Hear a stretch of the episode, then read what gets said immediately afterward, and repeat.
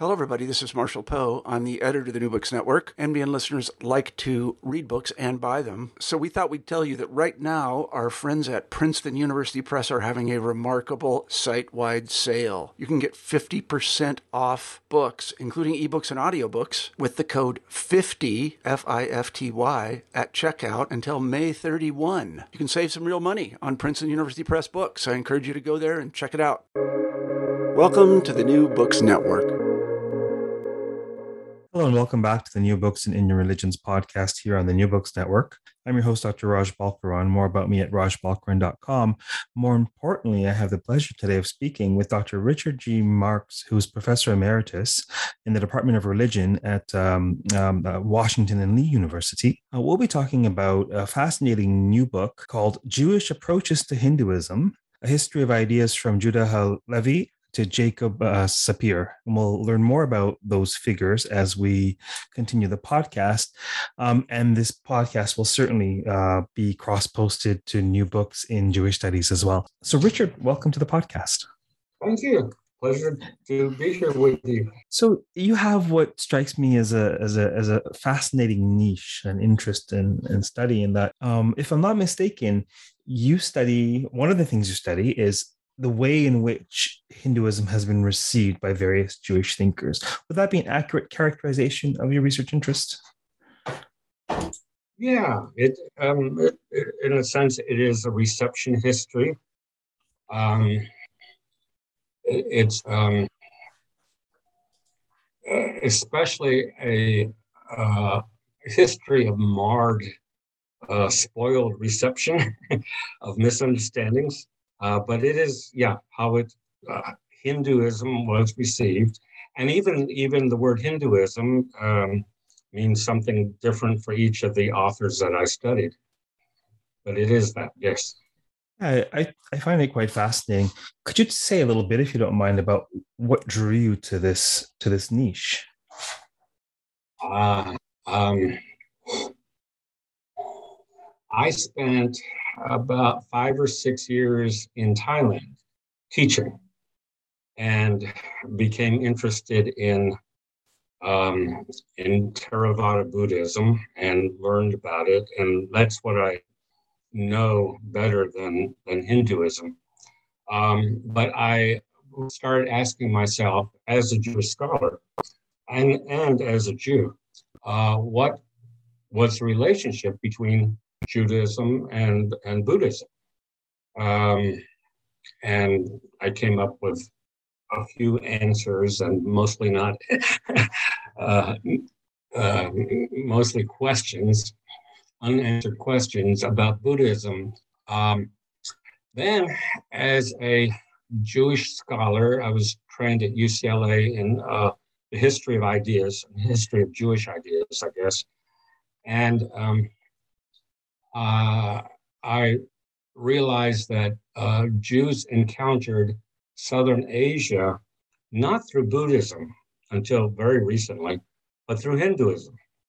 And uh, that drew me to the subject of what they thought, what happened uh, in their minds when they learned what they learned about uh, the religion and practices, the beliefs and practices of uh, South India. Uh, so, so, yeah. Yeah, no, I, I just I I find I honestly find that quite rich for a number of reasons. Um, um, um, uh, firstly, historically, but secondly, with respect to what we might learn um, uh, in terms of interfaith discourse or reception of religion in in modern times. So, I feel that that examining these views and these reception histories can be instructive for you know our present world. Uh, would you agree with that? Would you say it's too far removed? Oh well, it. I hope that my book will be instructive, illuminating, and will uh, provide perspective for. Uh, I guess it's more, more Jews. Well, it could be both Jews and Hindus um, who are thinking about the other person's religion.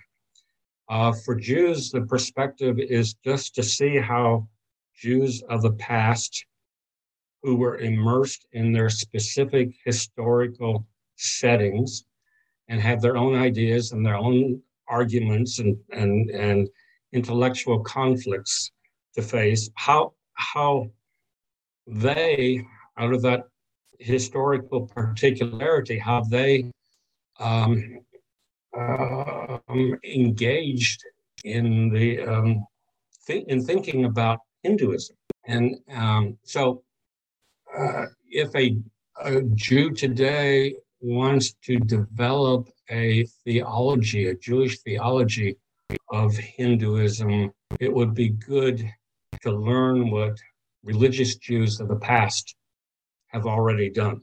Um, and I, I think for Hindus, it would, it's probably interesting to find out all the problems that another culture had in trying to understand uh, their own religion. Now, um, would you say the the audience for this book uh, is primarily, as you just characterize as uh, Jews or Hindus, or would you say that um, perhaps it's broader for for those who may not be affiliated, particularly with the religion, who just want to understand these dynamics? Yes, yes. I hope I hope that people will be interested in uh, finding out um, um, in in learning about the problems and and challenges of intercultural understanding and um, a whole history, a variety of mistakes that have been made in the past. Um, but it's a very complicated enterprise to try to study people, to learn about people and speak honestly about them, people who live far away. And uh, usually in the uh, in the case of the authors I studied, your information, their information was secondhand or third hand, and um, uh, they had to. They probably weren't aware of how faulty their information was. But anyway, there's, there's just all sorts of problems involved in trying to understand uh, a foreign people with a very complex and sophisticated um, way of life. Now, uh, I, I realize there's tons of data in the book. You look at nine case studies, nine situations, but uh, with respect to what you're what you're calling problems, the problems with this sort of encounter, do you want to highlight a couple and share what some of that uh, share in your view what, what has been problematic or uh, share a couple of, of the, the prime examples with us? A good idea but well i'll start with the first one. Um, judah halevi lived in 12th century spain he uh, had an education in um, uh, both traditional rabbinic texts traditional jewish texts as well as a, a secular education in uh, uh, poetry and um, and science and philosophy of the time. Uh, usually, yeah, Arabic language philosophy. So he knew Arabic and he knew uh, Hebrew, and he more or less assumed when he started talking about what the people were, well, when he started talking about Indian beliefs, he more or less assumed that he understood completely what they thought. Um, the, they served a purpose in his book. Uh, this this book uh, was called the Kuzari, uh, which was to defend traditional Judaism, especially against uh, Aristotelian philosophy they the Indians served a particular purpose, um, a polemical purpose, which was much more important to him than trying to find out what they really thought. Uh, um, so anyway, uh, his image of them was composed of what was circulating in the Muslim world at that time. So almost all Spanish Jews of that period knew about India. They learned about India from Arabic travel reports, from Muslim um, uh, geographies, from Muslim um, uh, what's my word? uh, heresiographies, that is, um, studies of, of other religions, uh, and um, also from uh, Islamic science, uh, which spoke a lot about Indian theories of mathematics, uh, astrology, and astronomy. So the um, educated Jews of Spain thought they knew and, and had information, had at least data about Indians. So um, all of this came together for Judah Halevi uh, when he learned uh, from this information that Indians claim to have very ancient buildings, older than the date of the Bible, and um, that they read a book called that he knew as the um, Book of Nabatean Agriculture. And that book was, oh, we, we know a lot about that book now, but it was a book of um, astrology and theurgy um, and uh, how to, and agriculture, agricultural techniques. Um, and it was based on the idea that the earth was eternal that human civilization was very, very ancient, ten thousands and thousands of years old.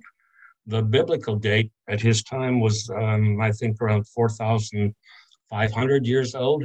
So it was much older. So he inaccurately associated this book, which really came from the Middle East somewhere. He associated this book with Indians, especially because of astrology and um, assumed that that's what they believed.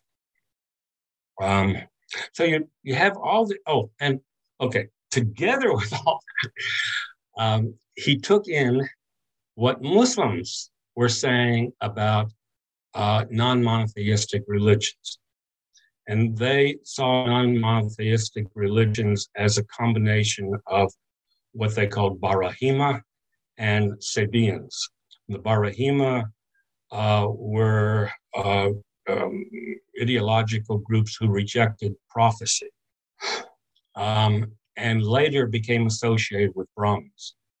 And the Sabians, who appear in the Quran three times, uh, uh came to be um, understood, pictured uh, in, by medieval Muslims as people who um, worship now venerated the, the stars and planets in order to gain astrological power from them. And those two images came together in Halevi's view of, of Indians and, and uh, built what he thought about them, uh, built, built his image. So it was, it, so it was very complicated about uh, what he actually knew about Indians. Uh, there were many, uh, many influences on his thinking that he just assumed to be true. And there was this incomplete uh, information that came from travel reports of uh, Arab travelers who were not very um, sophisticated in talking about religion and uh, mainly talked about uh, ex- exotic, exciting things that, that uh, they noticed and didn't really talk to um, Indians in any depth. So this was a problem. Uh, did I? I forgot what your uh, question was. Oh, the questions are always meant to be generative. The, the, the, you know, um, it's probably best that you forgot how we began.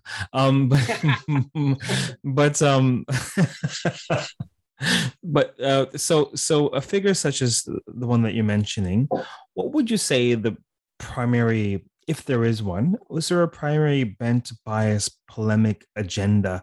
What do you think was sort of uh, warping this view? Was it just simple, innocent, you know, ignorance in the sense of uh, the absence of proper knowledge, or was there a particular um, agenda at play in this um, in this characterization of of the Indian world?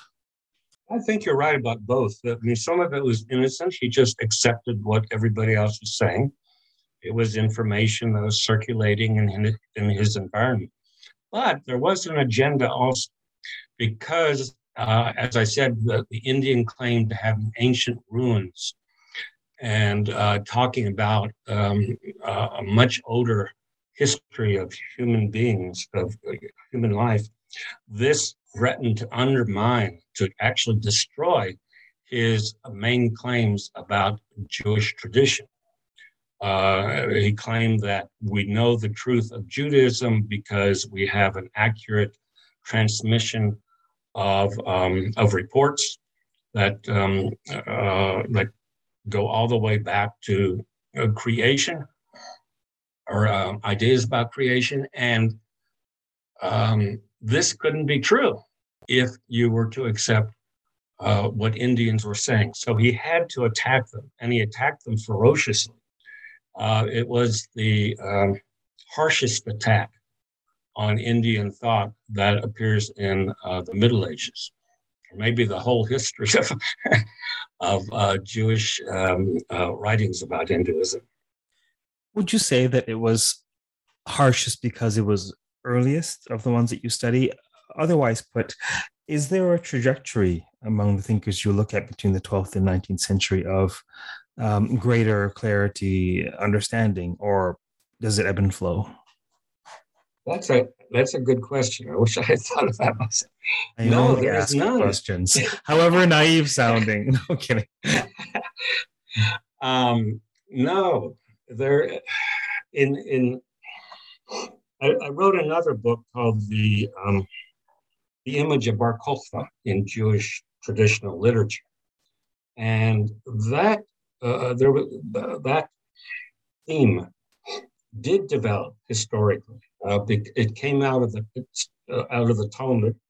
Oh, I should talk about who that is. Bar Kokhba was a Jewish rebel in uh, Roman times, but he uh, was also acclaimed the Messiah. So he had a very important theological um, association and sort of an important problem uh, about being called the Messiah and then disappointing everybody who believed in him. So he was rather important figure, and Jews kept returning to his story because it was in the Talmud.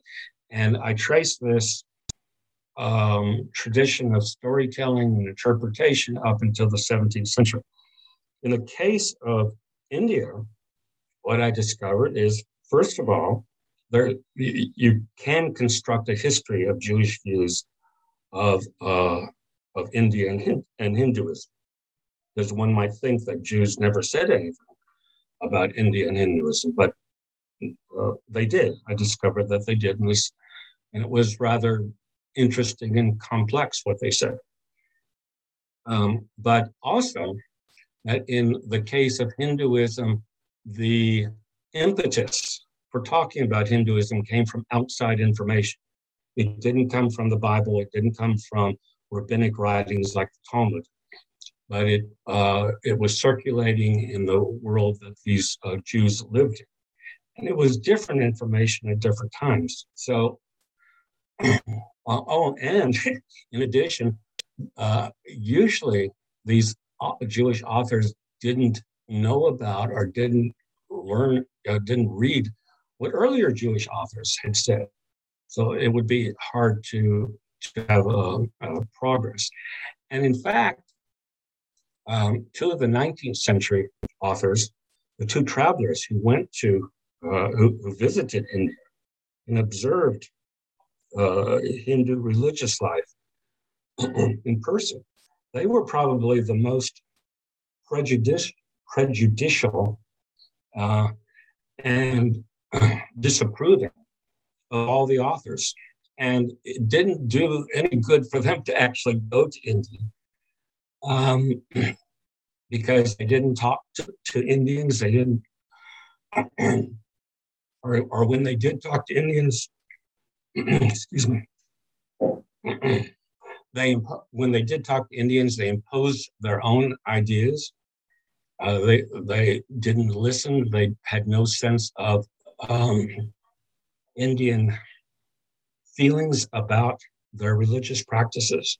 So it was almost, it surprised me to learn that there were, But there were, sorry. Take your time.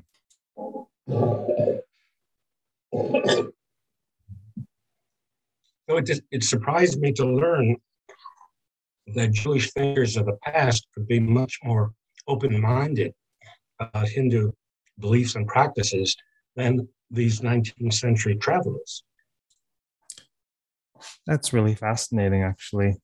Um, uh, so, was there anything else that surprised you? What's what stood out to you about these approaches that you study?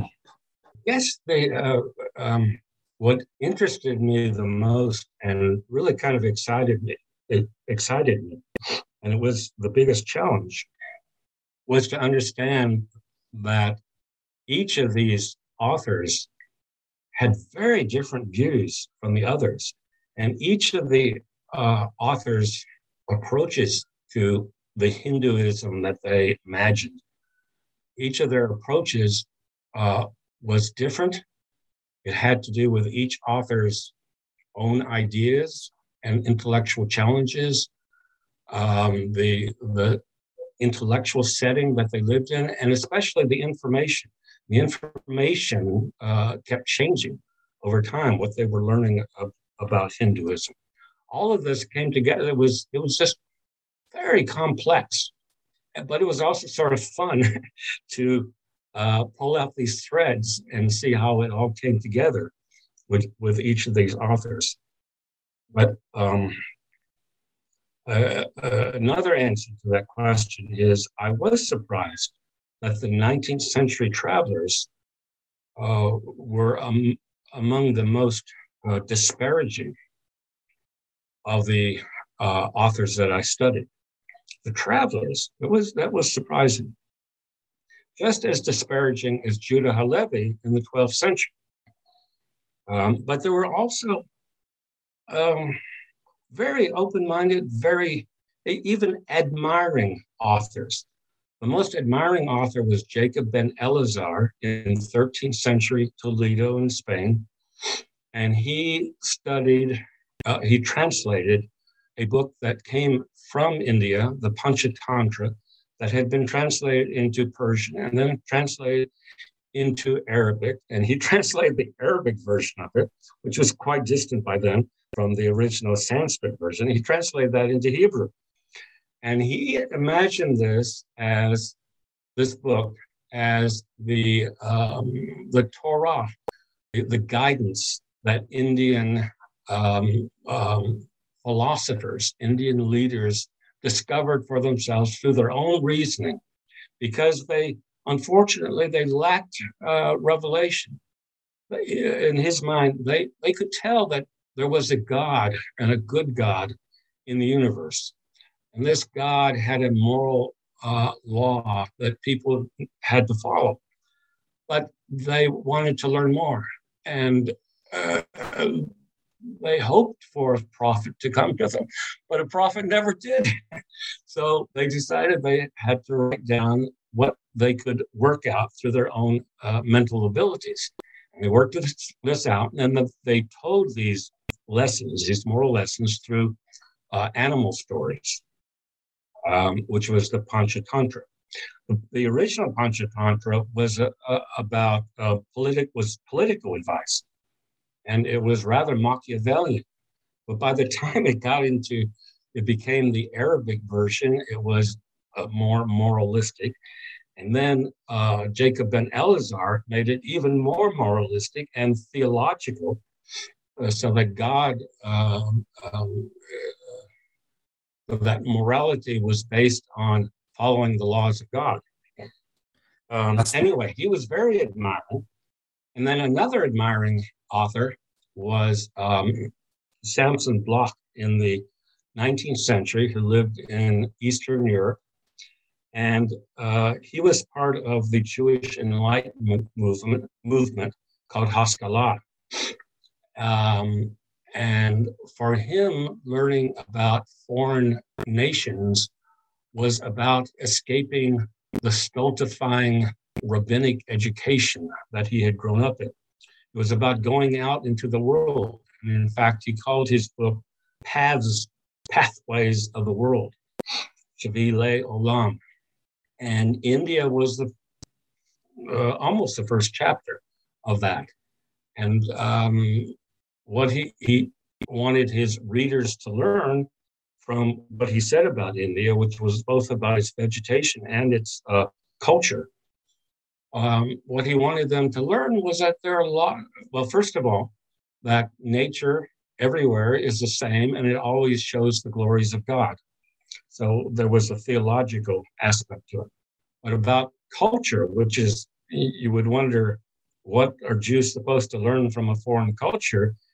He thought that uh, they could learn about the co- commonalities among human beings. He believed that there were many common uh, features.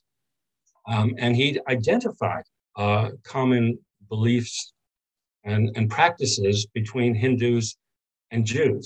And this was very open minded um, uh, in, in this group of Jewish authors that I studied.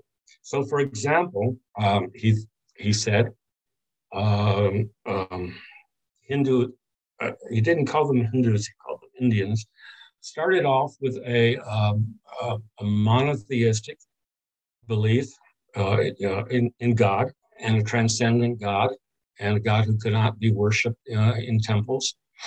Uh, and he compared that with um, Solomon's prayer uh, about God after Solomon instructed the temple in Jerusalem that uh, really God could not be um, contained in this temple.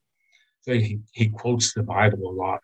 Um, he, um, uh, for the talking about the Brahmins, he uses biblical language uh, that that uh, the Bible uses for the Kohanim, the priests in the Bible, um, that they were a kingdom of priests and a holy people. So he says that that's very similar between Hindus and uh, uh and Jews, and the ethics he said was the same. It was the, the same golden rule as the Torah and the Vedas, he said, the Torah, the Vedas, and Confucius. So um, that was very open-minded too. Yeah, this is this is all quite fascinating. Um, one of the questions that I had in the back of my mind was, um, you know, Hinduism is the, word that we have. It's sort of the label we have. We use it in world religion textbooks. We use it. This podcast used to be called New Books in Hinduism, Hindu Studies. Um, and yet, um, Hinduism is sort of this umbrella term for a, a, plethora of practices and beliefs. And so one wonders perhaps uh, these, these Jewish thinkers and theologians what sorts of what varieties of hinduism were they encountering? Were they encountering vedic uh, you know vedic recitation vedantic philosophy or was it more sectarian practice or temple worship? Or you know what was their exposure to quote unquote hinduism? Um, it was temple worship. It, it was uh, devotional temple worship the popular one that, that um, travelers could observe from the outside with their own eyes and then report about this. So that's what that's what that's what came from in the Middle Ages. That's what came from travelers' reports.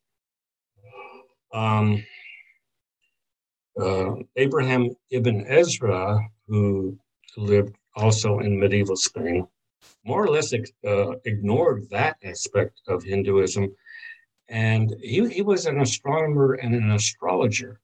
And he had been studying Arabic books about Indian mathematics and, um, and science. And so for him, uh, what Hinduism was, if you can call it that, but let, let me call it Indian thought. What Indian, Indian thought was for him was science. Was, and, and to him, it looked like Aristotelian thinking because they, they as astrologers and well as, as astronomers they saw the movement of the uh, sun and moon planets and stars and um, had important theories about, about all of that that uh, made their way um, westward into spain. So um, oh oh uh, so, so that was his part of his image. The other part very interesting to me, seems to me, is that um, Arab travelers were reporting that Indians were very moral people. They had it, uh, they behaved with innate justice. And if you were a merchant and you came to an Indian kingdom, then the king would guarantee the safety of your merchandise and the safety of your person. And um, Ibn Ezra even said that the Indians did not need uh, uh, most of the Ten Commandments, which were um, some the ones that were ethical pro- prohibitions, because they were already ethical people. they didn't need all of the Ten Commandments. Uh, so he had that image of them also. Uh, I just, I just can't. I find that utter, utterly fascinating. Um, both, both that that he would make that observation, and secondly that he would so blasphemously characterize that observation as these people not needing the Ten Commandments. yes, yeah, I, he was a relativist uh, about the uh, Ten Commandments. There were certain uh, commandments that various groups of people, not just the Indians in the world, did not need. There's um you know, I have to ask you about the usage of uh, a certain verse uh, uh, in the Torah, Genesis 25, um, what is it, uh, six. Um, and tell me, you know, uh, for the listeners, tell us uh, that verse and its, its significance in this context. Um, but also, um, maybe you can comment on whether they, that whether all of these thinkers would have relied on that for their explanation of of India and Indians? Actually, only one of of the ten thinkers. Well, I'm, me sorry, only two of the ten thinkers that I studied relied on this particular verse to um, to interpret the relationship between Judaism and Hinduism only two. So it, um, um, it, none of the medieval thinkers came up with it. Not, not even the 19th century, century travelers or the Enlightenment geographer. not, um, I'll repeat that. Sure thing. Take your time. not even the 19th um, century thinkers used that verse. So I, um, as I said in my chapter, I actually came across that verse when I visited Jerusalem. After, you'll have uh, to, you'll have to, for those listening, yes. you'll have to tell us what the verse says. I will. Okay. Um, so I asked uh, uh, some Orthodox rabbis what was the relationship between Judaism and Buddhism, and they uh, referred to this verse. I will um, read what this verse says. But to the sons of the concubines whom Abraham had, Abraham gave gifts and sent them away from his son Isaac while he still lived, eastward to the land of the east. And they said that verse actually means um, gifts of knowledge that Abraham gave to his uh, six sons they went and and east here means really east, all the way to India. Um, and he sent his sons. So he sent his sons with gifts of Jewish knowledge to India, and this Jewish knowledge became the basis of Hinduism and Buddhism. And uh, the followers of Abraham were the Brahmins, because in Hebrew um, or Latin even. So Avraham and Brahman sound very similar. So that proves the Brahmins uh, are, are descended from Abraham intellectually. And I'm I'm sure, you know, I'm sure that there is a flip side of that that we might be able to find Orthodox Brahmins who would say that you know um, um, uh, you know, because because each side from from a from a theological perspective might be inclined to obviously um, um, um, um, um subsume uh, the, the, entire world through a particular worldview. So what would they say? You know, um, Abraham was a Brahmanical. He left the Brahmanical tradition, and he was Abraham. Yes, yes, yeah. I, I, I found some uh, internet pages that said that. Oh, I was I was half joking when I'm glad that I'm glad that such things exist in the world. Um, that's so interesting. Okay, what would you um okay, so 30,000 for the big picture. What do you hope folks would take away from this book overarchingly? What what's the general uh, thrust or message of this book or, or fruit of it? What would you like them to, to learn reading this book? I, I looked at my um, conclusion because uh, I thought that would be the answer to your question. Um, and the conclusion is uh, almost incomprehensible if you haven't read the book already, uh, because it summarizes a lot of what these um, thinkers said. Um, so uh, let me give a, a, somewhat different answer. First of all, um, as I said before, uh, one takeaway is that there really is a history of Jewish thinking and interest in Hinduism.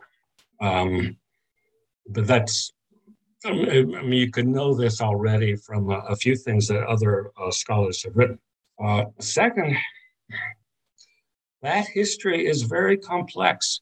Each of these chapters, each of these chapters has a lot of information. Each of these chapters has has a, is based on a complex argument. Um, there is there really was no simple thing that any one of these authors thought about Hinduism. And what they did think about Hinduism was shaped. what they did think about Hinduism was shaped often by random causes. Whatever uh, information happened to be available to them uh, uh, really influenced uh, their, their, conclusions. So, so uh, another takeaway is that uh, Jewish views of Hinduism are really embedded, rooted in a particular historical period and way of thinking, a philosophical language, a view of Judaism, uh, and just information, all uh, all sorts of information, unpredictable information about Hindu, Hinduism. Um, the, the other thing that I'm I was interested in the book, and um, really every chapter was moving towards this question: was how did Jews compare religions outside the monotheisms. Um, if a religion wasn't Islam or Christianity, how did they go about comparing? What was important to them? So at the end of each, well, it's an important part of each chapter. I try to answer that question. So another takeaway is that Jews really did have um, theories of comparative religion. Engaged in comparative religion. Um, it wasn't very open minded. it was did not stand up to uh, modern expectations uh, uh, of how one would compare religions in a fair and open minded way. But they they did um, develop theories comparing. Now, just just um, just to be clear, the the theorization about other religions, this comparative enterprise that you describe, is it fair to say that this all occurred within the Abrahamic worldview? Or did some or were some of them actually able to think outside of that? In terms of biblical time, biblical space, um, um, being uh, heirs of Abraham, etc. Sure. I think the only so most of them could not think outside. The only one that maybe we can say did think outside of a traditional Jewish view of, of the world was the uh, author influenced by the European Enlightenment movement, the Haskalah in uh, Hebrew. And his categories were rather universal ones um, uh, God, ethics, um, religious institutions, uh, transcendence. these were categories that um, well, appeared in Jewish philosophy, but otherwise were not part of the uh, traditional rabbinic uh, Jewish way of looking at the world. But otherwise, it was um, all from within, within traditional Judaism. And um, if I can say more about um, the way they compared, that um, what I discovered is that, of course, I mean, it's to be expected, they all considered Judaism the superior religion and the religion with of, of, of absolute truth.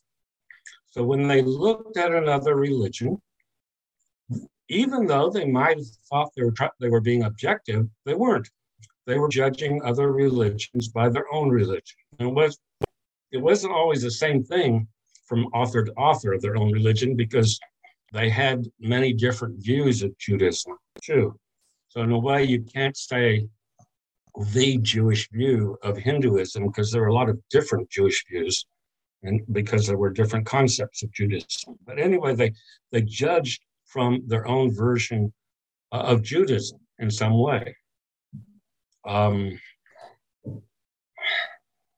uh, what I found is a lot of them looked, let's say, um, looked at other religions from what they consider the essential theology of Judaism. Some of the authors uh, compared other religions based on, uh, say, the morality of Judaism or, um, um, or, or, what we might call sociology, that is, like the, the, the institution of priesthood. But again, that comes out of Judaism. Some of them judged other religions from a concept in Hebrew called dat, which is translated today as religion, but it means a set of social and religious regulations and um, prob- uh, in, implies uh, revelation. And um, they would, so uh, Jews would judge how much some other religion manifested this essence of religion. And, and they included, so, so this dat, this religiosity was manifested fully in Islam and Christianity and Judaism, of course. But the question then was how much did other religions uh, manifest this dat? Um, and what else? Um, another way they compared in in uh, implicitly was by using Jewish language or Hebrew language to translate uh, religious phenomena. For example, uh, uh, Hindus would pray or, um, in a uh, Beit Tefillah, which is the Hebrew word for house of prayer. Um, or uh, Hindus would uh, study laws um, and interpret them. And that's sounding like rabbis, what rabbis do. Um, I can't think of other examples. Uh, oh, uh, Jacob Sapir, when he described certain Jew, uh, certain Hindu, when Sapir described certain Hindu rituals, he used the Hebrew language of sacrifices at the temple, uh, the ancient temple in Jerusalem. Um, was he did he intend to compare them explicitly? Probably this this language just came to him automatically uh, because that's what it looked like. But anyway, so I'm saying that uh, a, a, third way that Jews compared religions was simply by using their, the language of their own religion to identify or depict what Hindus were doing. This is a kind of comparative religion. It wasn't, uh, in some ways, it was a failure to imagine something different to find a, um, a, a, neutral category to describe what Hindus were doing. But still, it was an act of saying, yeah, they're doing the same thing as uh, our rabbis uh, did or we did in the temple our, ourselves. certainly in the time and, and spaces of these thinkers, there was no etic paradigm. I mean, the emic paradigm was all the, the was all that was. I mean, it was uh, describing the world always happened from within a religious, moral, philosophical perspective, and that just pretty much was the way things were in the Jewish world and the Hindu world, and so unsurprisingly, they would they would rely on uh, known structures of thought, known idioms, you know, known religious phenomena. So you know that, that sort of makes sense. One of the key things that occurs to something that, that that stands out in my mind is the extent to which each of these case studies is different insofar as that uh, they're sometimes reinventing the wheel. It's not that there is a tradition yeah. of, of interpreting Hinduism that's passed on. It's these are individuals who encountered a new somewhat and make sense of it with respect to their specific context, their specific mindset, their specific education. I, I find that quite interesting as well. Yes, I, I think that is exactly what happened. You're right. Right. Um, we are at time for today. So thank you very much for appearing on the podcast. You're welcome. I enjoyed it. I'm glad you had your doubts, but I told you we'd be talking about Hinduism. I, I apologize for coughing so much. I uh, oh, that's all right. The audience probably won't even know that you did because we will edit that out. So you um, will. Okay. Just, yeah, just stay on one moment while I formally sign off. So for those yeah. of you listening, we've been speaking with Dr. Richard Marks, Professor Emeritus um, at Washington and Lee University, on his brand new Routledge 22 2022 publication, Jewish Approaches to Hinduism. Until next time, keep well, keep listening, keep reading, and keep contemplating how religions understand other religions. Take care.